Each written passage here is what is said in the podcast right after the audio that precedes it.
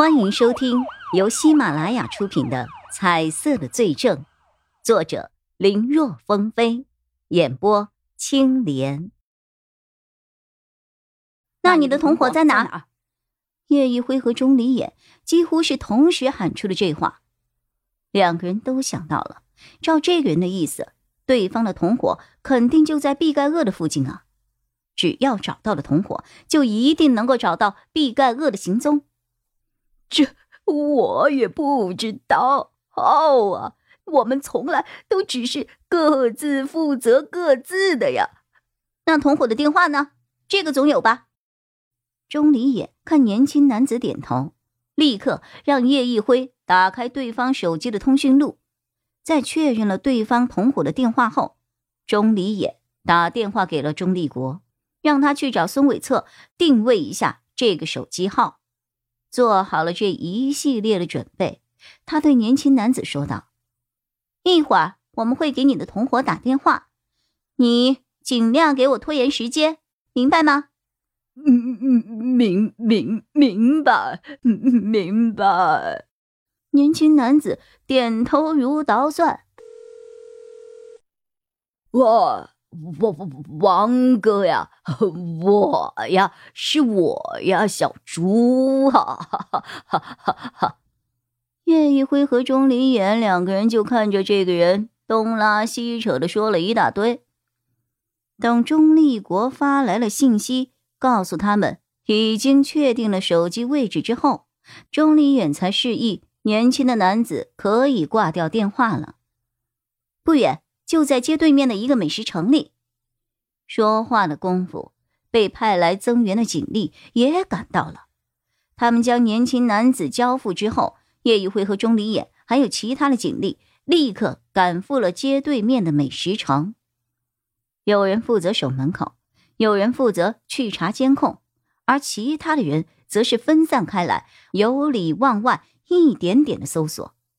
不过，这美食城不比商场啊，因为这里正在举办一个啤酒节，人可比商场多得多了。而且为了避免人员过密，引发一些安全方面的问题，又为了能够喝到免费的啤酒，大家便开动脑筋了。有的人把桶装水的瓶子从中裁开，然后将上面一部分扣在头上。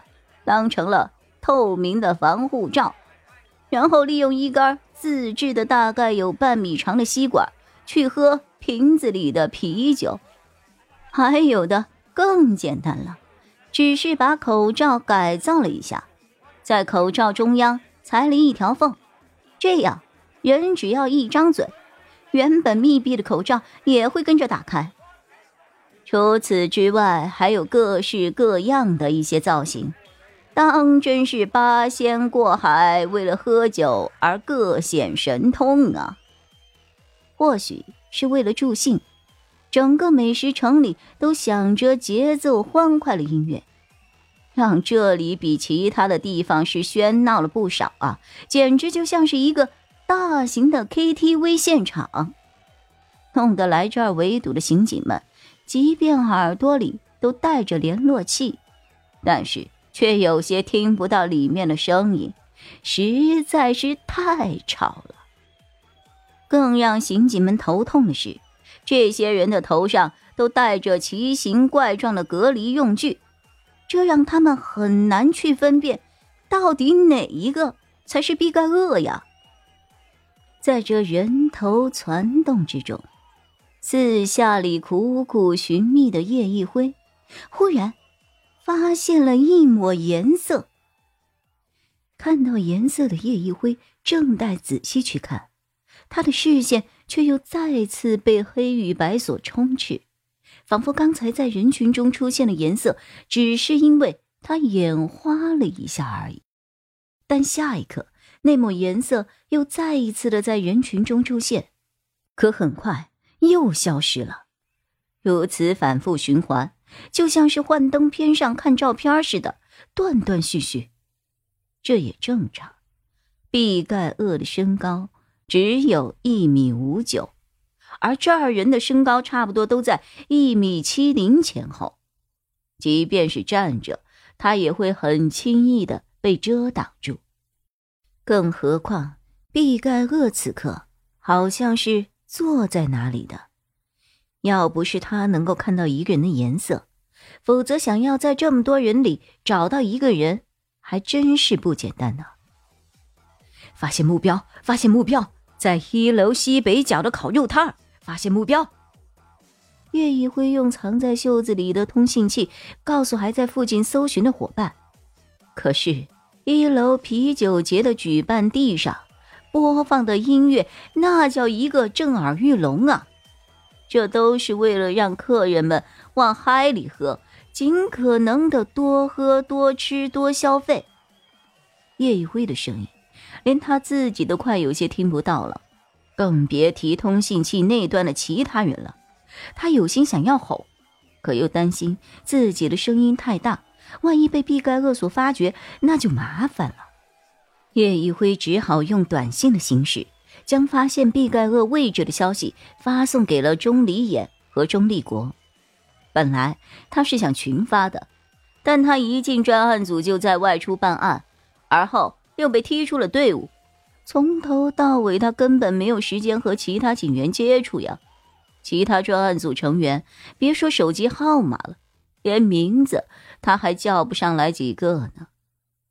啊，人呢？人呢？他这边刚刚编辑完短信发了出去，可抬头再一看，却发现刚才还在视野里的颜色又没了。而且和之前断断续续，很快能够看到不同。这一次，半天都没有找到那抹颜色。叶一辉心下一惊，别再弄丢了呀！他赶忙一边往前挤，一边说：“不好意思，让一让，让一让。”他挤到了刚才看到毕盖厄的地方，那个座位上已经换成了其他人，早已经没有了毕盖厄的踪影。他拉了一个旁边的人问：“请问刚才坐在这儿的那个人往哪儿走了？”啊，你说什么？哎呀，请问刚才坐在这儿的这个人往哪儿走了？哎呀，我怎么知道啊？这儿那么多人，想要找一个位置都很难，大家的目光都只是在空位上，谁还有功夫看？谁走了，谁留了呀？哎呀，你走开！本集播讲完毕，感谢收听，更多精彩内容，请在喜马拉雅搜索“青莲嘚不嘚”。